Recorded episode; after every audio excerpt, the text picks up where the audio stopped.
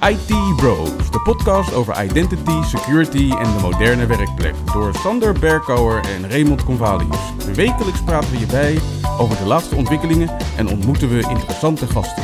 Volg onze podcast op Spotify of iTunes en stel je vragen op Twitter @ITBrosNL. Ik ben Raymond Convalius. En mijn naam is Sander Berkouwer. Welkom bij aflevering 45 van seizoen 3 van de IT Bros podcast. Met in deze aflevering uiteraard weer het meest recente nieuws en vaste prik de informatiebeveiligingsupdate. Daarna de evenementen en weer een productiviteitstip van Ray.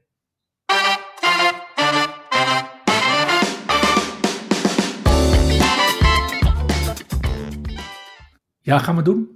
Ja, we gaan het doen. Het was weer tijd voor nieuwe builds van Windows 11 in het Insider Channel. Oké. En een best wel belangrijke release in het Dev Channel deze week. Want op 7 december kwam build nummer 23601 uit. Mm-hmm. Met heel veel nieuwe features voor Windows 365. Oh. Dus zo kwam deze build met de personal mode voor Windows 365 Boot. Waarbij je dus je fysieke PC kan booten met een cloud PC. Ja. En dan heb je dus een personalized Windows 365 machine. Waarop je dus bijvoorbeeld kan inloggen met Windows Hello for Business. En al dat soort mooie personal features die je normaal ook kan gebruiken. Daarbij komt die personal mode met een fast account switcher experience. Dus je kan makkelijk snel kunnen wisselen tussen verschillende accounts. Mm-hmm. En het is bedoeld voor gebruik op je company-owned device. Dus niet voor je personal device. Oh, oké. Dus een beheerder kan hem instellen voor je. Dat je dan je persoonlijke dingen kunt doen. Dan kan je daar naartoe boot en switchen als je op vakantie gaat, bijvoorbeeld. Precies. Nou, en behalve personal mode heb je natuurlijk ook nog shared mode voor Windows 365. En daar is het nu mogelijk om je eigen bedrijfslogo en naam toe te voegen aan je image vanuit Intune. Oké. Verder proberen ze Windows 365 Boot ook een stuk efficiënter te maken. Want tot nu toe was het zo dat als je Windows 365 Boot het niet goed deed, dan kwam je daar pas achter nadat je was ingelogd. Ja. En een kwartier later, ja. Precies. Dus ze hebben nu wat ze noemen fail-fast ingevoerd voor Windows 365 Boot. Dus als het misgaat, dan gaat het snel mis. Ja, dan zit je niet te wachten. Kan je hem gewoon opnieuw opstarten, inderdaad. Ja. Precies. Gebruiken ze daar ook die Intel i9 voor op MSI-moederborden of voor fail-fast? Ik denk het niet. Het lijkt wel een beetje overkill voor een cloud PC. Ja, en die bug hebben ze natuurlijk ook al gefixt. Dat ook, ja, inderdaad. Nou, en verder zie je dat Windows 365 ook nog wel wat verbeteringetjes kon hebben. Want het is nu bijvoorbeeld mogelijk om vanuit Windows 365 Boot je lokale PC-instellingen goed te zetten. Zoals bijvoorbeeld je geluid, je display-instellingen en andere apparaatspecifieke instellingen. Ja, dat is natuurlijk nog ook al een ding binnen RDP-sessies. Ja, precies. Remote Desktop Protocol. Nee, Ransomware Deployment Protocol. Praten we niet meer over. Nee, doen we niet meer. Nee, RDP doen we niet meer. Ja. Nou, als je Windows 365 Switch gebruikt, dan hebben ze het nu makkelijker gemaakt om te disconnecten. Dat kan je nu doen vanuit dat venstertje, terwijl je aan het switchen bent met Windows Tab, geloof ik, is de keyboard shortcut. En het wordt makkelijker om onderscheid te maken tussen je cloud PC en je lokale PC wanneer je gebruik maakt van Windows 365 Switch. Want er staat gewoon nu in het venstertje aangegeven of het gaat over een cloud PC of de local PC. Ah. En dan had deze build 23601 niet eens alleen nieuws voor Windows 365. Nou ja, niet alleen voor ontwikkelaars, want daar zit natuurlijk in het ontwikkelaarskanaal. Ja. Wat gaan ontwikkelaars hier allemaal mee doen dan? Oh, de ontwikkelaars van Microsoft. Oké. Inderdaad.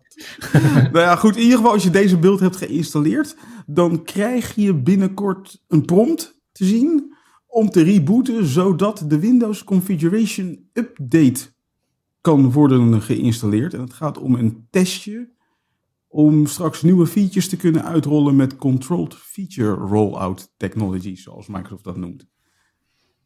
Verder is men uiteraard nog aan het sleutelen aan Copilot, die ik trouwens zelf nog steeds niet heb gezien op mijn Insider Builds. Maar het wordt straks mogelijk om de Copilot, die dus rechts onder in je scherm komt te staan, om die te undocken. Dus dan krijg je een venstertje voor je Copilot. Dan kan je hem overal neermikken waar je wil. Ja. En ze zijn nog steeds bezig met Windows Share. En in Windows Share wordt het binnenkort mogelijk om te kiezen voor het delen met WhatsApp. Ik denk ook een hele welkome toevoeging. Ja, ja. Als ze authenticatie gaan doen met de Authenticator app in combinatie met WhatsApp, waarom dan ook niet gewoon delen met WhatsApp? Ja, waarom niet? Ja. Nou, dat was dus het Dev Channel. En dan kwam ook nog in het Beta Channel kwam er ook nog een nieuwe build uit op 4 december. Dat was build nummer 22.635.2841. En daar zit eigenlijk niet zo heel veel nieuws in, behalve dan dat de widget-instellingen een update meekrijgen, die trouwens ook in het Dev Channel zit. En daarbij kan je dus nu gaan kiezen of je überhaupt widgets te zien wil krijgen. En je krijgt meer mogelijkheden om te kiezen welke widgets je dan te zien krijgt. Dus je kan een beetje gaan kiezen wat je interessant nieuws vindt in het widgetpanel. Mm-hmm. En daarbij kan je ook nog eens een keer opgeven welk account er moet worden gebruikt voor de, wat heet, Microsoft Start Powered Widgets. Dus dan kan je op verschillende PC's toch dezelfde widgets te zien krijgen, ondanks dat je met verschillende accounts bent ingelogd op Windows. Oké. Okay. Deze updated widget settings die worden trouwens gradually rolled out, zoals Microsoft dat noemt. Dus nog niet iedereen krijgt ze meteen te zien. Hey, en wat raad jij nou beheerders aan om te doen met dat widgetboard en met de instellingen voor eindgebruikers in grote organisaties? Gewoon helemaal uitzetten? Of? Persoonlijk zou ik ze vooralsnog uitzetten. Totdat het echt zover is dat je gewoon nuttige dingen in die widget kwijt kan. En eerlijk gezegd heb ik dat nog niet helemaal zien gebeuren. Oké. Okay. En ik heb mezelf ook uitgezet trouwens. Ik doe even niet meer aan widgets. Ja. En weer door. En weer door, inderdaad. Nou ja, er zijn ook van die mensen die hebben zo'n hekel aan al dat soort frats dat ze zeggen van ik blijf op Windows 10 en ik ga vooral niet naar Windows 11. Mm-hmm. Dat kan je doen tot oktober 2025 en dan stopt Microsoft met de gratis updates voor Windows 10. En guess what? Ze gaan er nu al vanuit dat er dan nog particulieren zullen zijn die nog steeds niet willen upgraden naar Windows 11. Dus wat kan je dan het beste doen als kapitalistische organisatie in de Verenigde Staten? Geld vragen. Geld vragen, ja. Inderdaad. Die kan je in mijlenversie nakomen. Precies, dus als je ook na oktober 2025 nog graag Windows 10 blijft gebruiken, op een veilige wijze. Ja, dan mag je ervan uitgaan dat je gebruik kan gaan maken van het Extended Security Update programma. En dan mag je gaan betalen. En hoeveel je gaat betalen is nog niet bekend. Maar als we uitgaan van wat je voor Windows 7 moest betalen, toen kostte dat voor bedrijven $280 per machine voor 3 jaar. Excluding VAT. Ja, inderdaad. En consumenten betalen natuurlijk in Nederland gewoon BTW. Dus daar komt denk ik nog wel een 5e bovenop. Ik zou maar gewoon upgraden als ik jullie was. Ja, dat lijkt me ook het handigst. Inderdaad. Nou, en dan hadden we vorige week nog een nieuwtje van Drucker Channel. Die meldde dat zij op hun VM's spontaan de HP Smart software geïnstalleerd kregen, terwijl er geen HP hardware in de buurt te vinden was. Nou, de oorzaak lijkt te liggen in iets van Microsoft, waar Microsoft nog een update voor gaat uitbrengen. Okay. Maar het blijkt dus dat op sommige Windows clients de printers automatisch gerenamed worden naar HP LaserJet M101-M106. Ja, en dan denkt Windows natuurlijk dat er een HP LaserJet printer gekoppeld is aan de PC. Met als gevolg dus spontane installatie van HP Smart. Nou, Microsoft is het toch aan het onderzoeken. Trouwens, het nog even wel. Dit doet zich voor op systemen met Windows 10 versie 18.09 of later. Of op Windows Server 2012 en later. En dan alleen op systemen uiteraard die gebruik kunnen maken van de Microsoft Store. En systemen met de printspoelenservice aan. Dat denk ik ook, ja. Ja. En zoveel servers ken ik niet meer die daar aan hebben staan. Nee, precies. Nou ja, en als we dat toch al hebben over bugs die vorige week of de afgelopen weken besproken zijn. Ook bij Google hadden ze een probleempje met Google Drive. En daar waren gebruikers die melden dat ze opeens terug zijn gezet naar het lijkt een snapshot van april of mei dit jaar. Ja. Dat ze dus data verloren zijn. Een unexpected backup restore. Ja, nu heeft Google in versie 85.0.13.0 van de desktop app voor Google Drive een recover from backups optie toegevoegd. En dan denk je in eerste instantie van ze gaan het mogelijk maken om een hersteloperatie uit te voeren vanuit de cloud. Ja. Nou, niks is minder waar. Ze gaan proberen een hersteloperatie uit te voeren vanaf jouw lokale harde schijf. En als de ontbrekende data aanwezig is op jouw lokale harde schijf of in jouw backup, dan kan Google Drive dit voor jou herstellen en ervoor zorgen dat je spulletjes terugkomen. Ondertussen vraagt Google wel om feedback en die kan je melden met de hashtag DFD84. Oh ja, en je kan eventueel ook proberen om dit herstellen van de data te doen vanaf de commandlijn. Oké. Alright. Mede-MVP Troy Hunt uit het Australische Gold Coast viert deze week een feestje, want zijn initiatief en bijbehorende website haveibeenpwned.com bestaat deze week 10 jaar. We hebben natuurlijk de meest grote lol gehad in het auditorium van een mbo-school ICT-beheer in Doetinchem een aantal keer door vlak voor de pauze de aanwezige scholieren en studenten daarop te wijzen. Ja. Waarna ze natuurlijk elkaar helemaal gek maken. Maar je kunt het ook voor nuttige en zakelijke doeleinden gebruiken voorbij die use case. Want in haveibeenpwned.com in de database vind je tegenwoordig al 12,8 miljard pwned accounts. So. Van 731 gecompromitteerde websites en verzamelde datasets. Treasure trove. Ja, zeker. En inmiddels werken er naast Troy Hunt ook andere mensen aan dit initiatief. Waardoor zij ook in de toekomst datasets zullen blijven toevoegen. En inmiddels zijn er ook meerdere overheden aangesloten voor samenwerking. Nice. Heb jij toegang tot de DNS-domeingegevens en de aanmeldgegevens voor beheertoegang daartoe? Dan kun je je domeinnaam verifiëren bij haveibeenpwned.com. En mocht een e-mailaccount of user principal name eindigend op een van jouw DNS-domeinnamen dan voorkomen in een dataset, dan krijg je daar automatisch een notificatie van. Ja, eigenlijk een no-brainer, denk ik zo'n beetje. Dat denk ik ook. Een andere no-brainer is de installatie van iOS versie 17.1.2 voor je Apple devices. En die is uitgekomen op 30 november. Bevat geen nieuwe features, maar adresseert wel twee 0D kwetsbaarheden. Namelijk CVE 2023-42916 en CVE 2023-42917. En dit zijn allebei WebKit kwetsbaarheden die onlangs zijn ontdekt door Clément Lesigne van de Google Threat Analysis Group.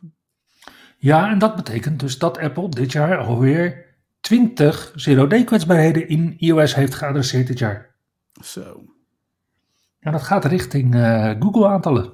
Inderdaad. En dan gaat het uiteraard niet alleen over iOS 17.1.2, maar ook over iPadOS 17.1.2, macOS Sonoma versie 14.1.2 en Safari versie 17.1.2. Gebruik je apparaten met besturingssystemen van Apple, doe ze dan vooral updaten.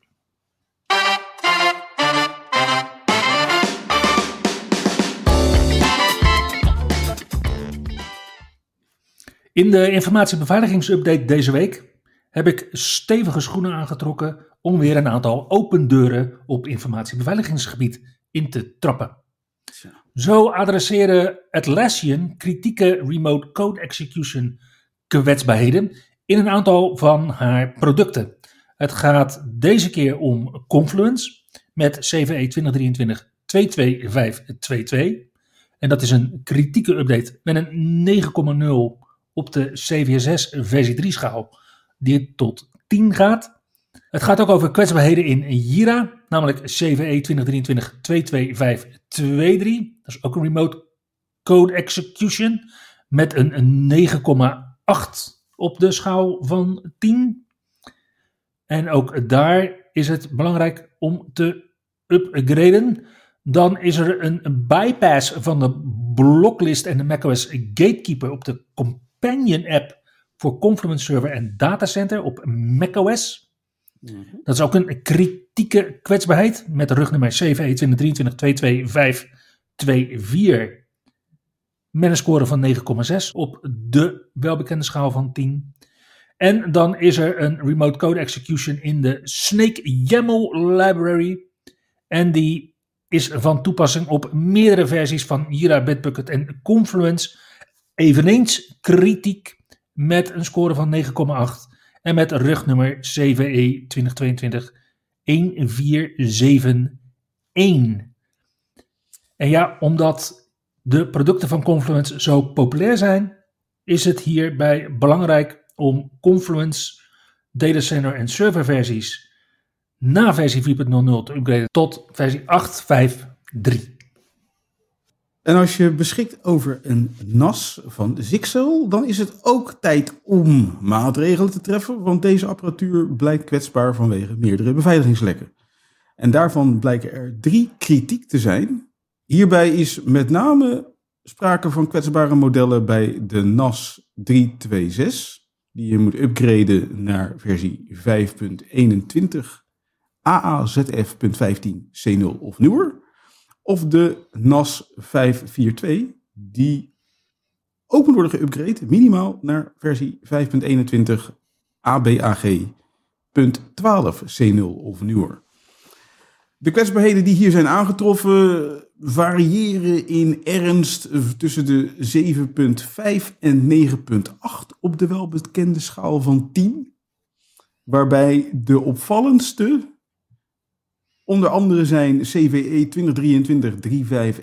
2023-35138 met een score van 9,8, waarbij het gaat over een command injection vulnerability in de show z-sync server contents functie, waarbij het mogelijk wordt om voor een ongeautoriseerde aanvaller om speciale operating system commando's te versturen. Of bijvoorbeeld CVE 2023-4473. En ook dit betreft een command injection kwetsbaarheid. Maar deze keer in de webserver. En ook hier wordt het mogelijk voor een ongeautoriseerde aanvaller om operating system commando's te versturen. En datzelfde geldt voor CVE 2023.4474.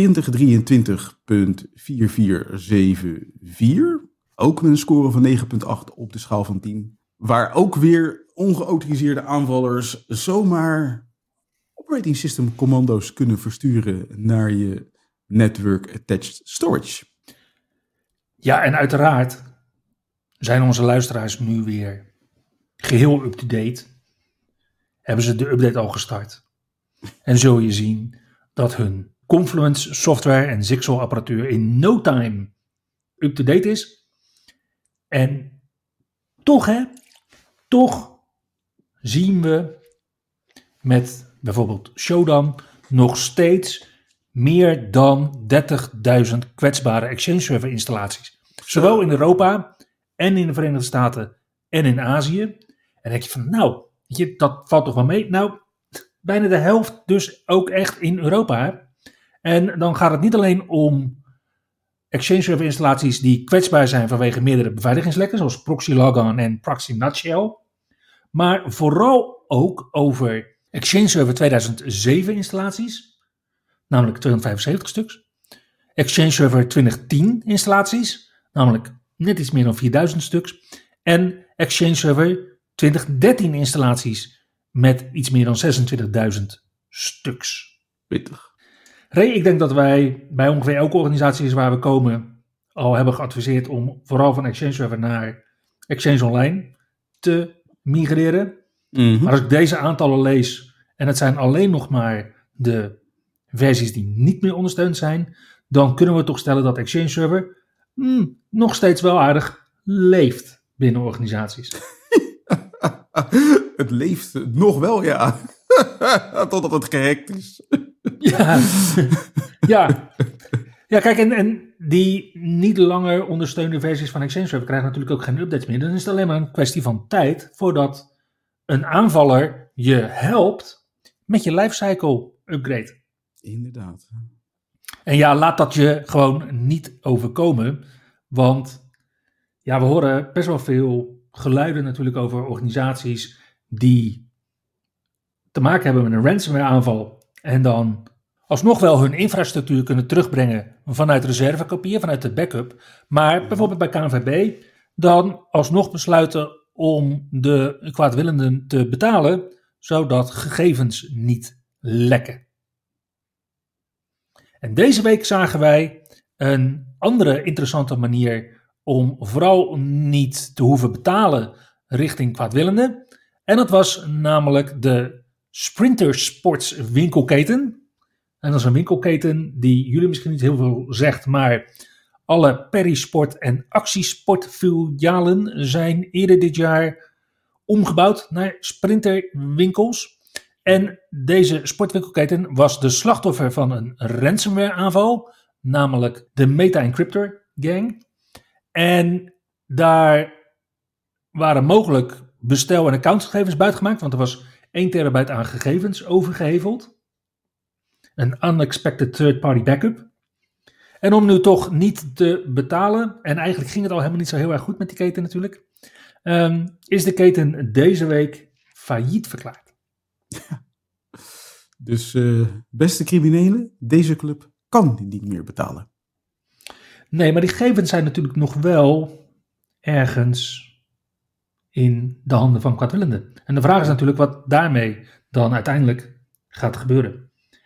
Als niemand meer antwoordt op verzoeken om gechanteerd te worden, dan gaan die gegevens waarschijnlijk sowieso ergens een keer op het internet verschijnen. Dat zit er zeker in. Vanuit het Europees Parlement is er afgelopen week een besluit genomen dat producten minimaal voor 5 jaar moeten worden voorzien van beveiligingsupdates. Ja, het is een voorlopig politiek akkoord nu, wat er is neergelegd als onderdeel van de Cyber Resilience Act, de CRA. En dat is weer een uitbreiding op de Radio Equipment Directive, RED. En dan bedoelen we dus niet die kekke rode iPhones en Apple Watches met product RED, maar de Radio Equipment Directive. En als we het dan hebben over beveiligingsupdates, dan zou dat gaan gelden voor zowel software, hardware en afzonderlijke componenten. Mm-hmm. En dan is dus de minimale duur van beveiligingsupdates 5 jaar. Maar als het verwachte gebruik langer is dan 5 jaar, dan zul je dus ook langer beveiligingsupdates moeten gaan bieden als leverancier. Mm-hmm. En daarbij wordt ook aangegeven dat die updates zoveel mogelijk automatisch geïnstalleerd gaan worden. Dus ja, dat je dus ook inderdaad een notificatie krijgt van hey, er is een nieuwe versie en ga hem alsjeblieft. Pretty please with a cherry on top installeren. Maar andere onderdelen zijn bijvoorbeeld het versleuteld opslaan van gebruiksgegevens, standaard, en een optie voor gebruikers om hun data permanent te laten verwijderen. Er ligt nu een voorlopig politiek akkoord met een inwerkingtredingstermijn van 3 jaar. Vanaf waarschijnlijk 1 januari 2024. Dus dat zou betekenen dat het naar verwachting vanaf 2027 zou gaan gelden. En dat plaatst natuurlijk niet-commerciële open source producenten voor een redelijk dilemma. Mm-hmm. En daarom zijn zij uitgezonderd van deze wetgeving. Oké. Okay. Interessant, maar dus alle mobiele telefoons onder andere straks minimaal 5 jaar automatische updates. Ja, maar we zien natuurlijk nu ook al dat er best wel wat kritieke libraries zijn, open source, die in meerdere producten worden gebruikt. Mm-hmm. Vorig jaar hadden we natuurlijk ook Log4j als voorbeeld. En de vraag is dan inderdaad wat er dan gaat gebeuren in dat soort situaties, waarin een leverancier natuurlijk wel met een winstoogmerk bepaalde hardware verkoopt met bepaalde software, die dan wel iets zou moeten gaan doen. Ik hoop niet dat het een loophole wordt waar bedrijven zich achter kunnen gaan verschuilen. Ja, ik denk dat daar wel rekening mee wordt gehouden. Mocht je een apparaat hebben met Bluetooth, en wie heeft dat nou niet, mm-hmm, dan is het toch wel heel handig om te weten dat er een kleine loophole zit in de Bluetooth standaard voor toetsenborden, die op een redelijk onveilige manier kunnen paren. En dan bedoel ik natuurlijk paren tussen je twee apparaten. En dat is eigenlijk een authentication bypass. En die is ontdekt door Mark Newlin bij SkySafe. En die zei van ja, ik kan gewoon op mijn Linux een bepaald programmaatje schrijven. Namelijk hier is de code. En dan kan ik me gewoon voordoen als een toetsenbordje voor Bluetooth apparaten die op die onveilige manier gepaard en gekoppeld kunnen worden. Waardoor je dus bepaalde commando's zou kunnen gaan uitvoeren op die apparaten. Nou, Mark die heeft dit in augustus aan de leveranciers gemeld. Heeft daar ook een CVE-rugnummer voor gekregen, CVE 2023. 45866. En die gekke jongens in Cupertino bij Apple, die hebben gezegd, nou ja, wij gaan daar CVE 2023 42929 voor gebruiken. Nou, ook prima. En dan zie je dus al dat Apple, macOS en iOS apparaten kwetsbaar zijn, maar ook Android en Linux apparaten. Want die apparaten denken gewoon dat er een toetsenbord paart over een onbeveiligde verbinding, die onderdeel van de Bluetooth standaard is. Dus kom maar door. Het nadeel is dat je hier dus geen speciale hardware nodig hebt, hoewel een Bluetooth versterker denk ik toch wel ook je range zou vergroten, ja, als kwaadwillende. Maar macOS en iOS zijn ook alleen kwetsbaar wanneer Bluetooth aanstaat en een Magic Keyboard is gekoppeld. Nou, op macOS kan dat natuurlijk best wel het geval zijn, want zo'n Magic Keyboard is hartstikke kicken. Maar ja, op iOS kan het dus ook. En dus ook in Apple's lockdown-modus. Nou, hopelijk is deze fix dan onderdeel van iOS 17.2 of macOS Sonoma 14.2. Waardoor dit soort onveilig paargedrag ten einde komt. Laten we het hard hopen. Ja, want Bluetooth uitzetten is natuurlijk gewoon niet echt een optie. Nee, niet echt. Voor mij niet in ieder geval. Wat wel een optie is, is voor beheerders om de notificaties van bijvoorbeeld Outlook zodanig in te stellen dat die alleen nog maar zeggen, u heeft een nieuw bericht of u heeft een aankomende vergadering. En nu zijn er organisaties die dat inderdaad ook vanaf het begin hebben gedaan, omdat die hebben gezien dat die notificaties via de servers van Google en Apple naar hun mobiele gebruikers gaan. Oei. En nu heeft senator Ron Wyden, en dat is een democraat die al sinds 1966 voor Oregon in de House of Representatives zit, aangevraagd in een brief om meer rugbaarheid te mogen geven over de praktijken van de overheid waarin toegang geëist wordt bij Alphabet voor Google Android en Apple voor iOS voor toegang tot die notificaties. Want ja, we kunnen natuurlijk wel in Messenger en in WhatsApp allemaal end-to-end versleutelingen hebben. Maar die notificaties, die zijn niet end-to-end versleuteld. Ja, dan heb je alsnog een stevige achterdeur. Hè? Ja, nou Apple zag de kans gewoon om dan gelijk meer informatie te verstrekken over wat daar speelt. En Google deelt ook de mening van de senator. Dus waarschijnlijk zullen organisaties met meer gevoelige gegevens nu ook de optie blok aan gaan zetten, bijvoorbeeld in Intune, voor die Organizational Data Notifications. En ja, het is reuze vervelend, maar wel zo veilig.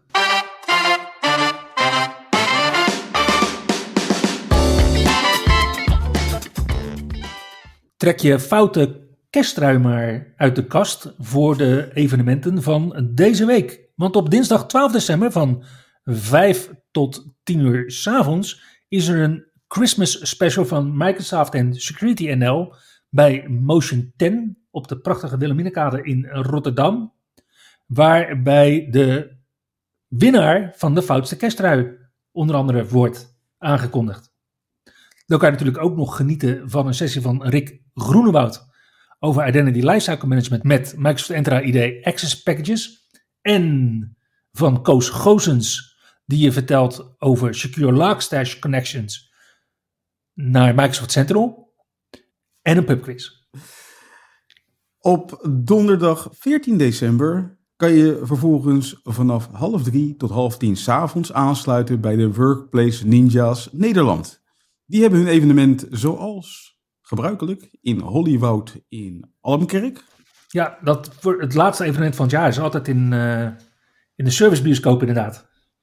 Ja, en daar hebben ze een aantal interessante sessies, waaronder de Microsoft Ignite announcements van het Workplace Ninjas NL team.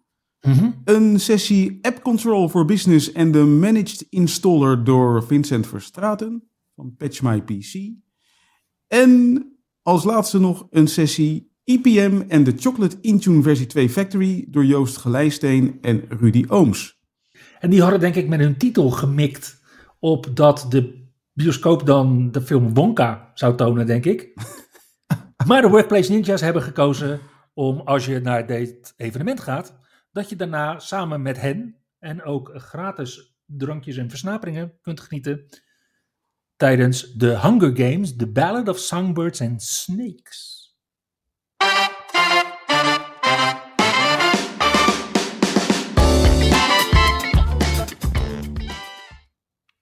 En Ray, wat is de productiviteitstip deze week? Nou, deze week wil ik eigenlijk aandacht schenken aan nog niet eens zozeer een productiviteitsdingetje, maar nou ja, Microsoft Designer is ooit gebracht als een productiviteitsdingetje om, zeg maar, posters te kunnen maken en leuke announcements. En ik moet zeggen dat ik toen niet zo heel erg impressed was door de resultaten. Okay. Maar onlangs heeft de Microsoft Designer een stevige update gehad. En die wordt nu door Microsoft gepromoot met de URL aka.ns/designme. En ik weet niet precies welke engine erachter zit, maar ik vermoed DALL-E. Okay. En die maakt het mogelijk om eens lekker te gaan oefenen om plaatjes te maken van jezelf. Dus je krijgt, op het moment dat je naar deze URL gaat, krijg je de webpagina te zien van Microsoft Designer. Mm-hmm. Met een prompt die je laat invullen hoe jij eruit ziet. En eventueel kan je die prompt helemaal customizen naar je eigen smaak, om dan vervolgens een plaatje te laten genereren door Microsoft Designer naar jouw evenbeeld. Oh, en welke prompt heb jij dan gebruikt, Ray? Nou, ik heb er eentje gebruikt, die is uiteindelijk geworden cartoon-style slim black man wearing glasses with a smile on the front, wearing a black turtle with the name Ray, dark brown eyes and short shaved black hair, holding a DJ controller, fashion, text, 3D rendering, typography, illustration, painting, foto, poster, 3D render. Nou, dit verzin je niet in 2 minuten. Maar Je ziet dat de goede gemeente is helemaal los aan het gaan op het ontwikkelen van deze prompt. Dus als je een beetje rondneust op X, kom je nu heel veel AI-gegenereerde plaatjes tegen, waarbij mensen proberen hun evenbeeld te creëren of een fantasieversie van hun evenbeeld, met daarbij de juiste prompt die zij hebben gebruikt. Nou, en vervolgens krijg je daar heel veel inspiratie uit om daar ook zelf mee aan de slag te gaan. Dus heb je dat nog niet gedaan? Sla je slag. aka.ms/designme. En daarmee komen we aan het einde van aflevering 45 van seizoen 3 van de IT Bros podcast. Dankjewel voor het luisteren en tot volgende week. Tot de volgende keer. Je luisterde naar IT Bros, de wekelijkse podcast over identity, security en de moderne werkplek. Abonneer je op Spotify, iTunes of Google Podcast als je de volgende aflevering niet wilt missen. Heb je hints of tips? Laat dan van je horen op Twitter @ITBrosNL.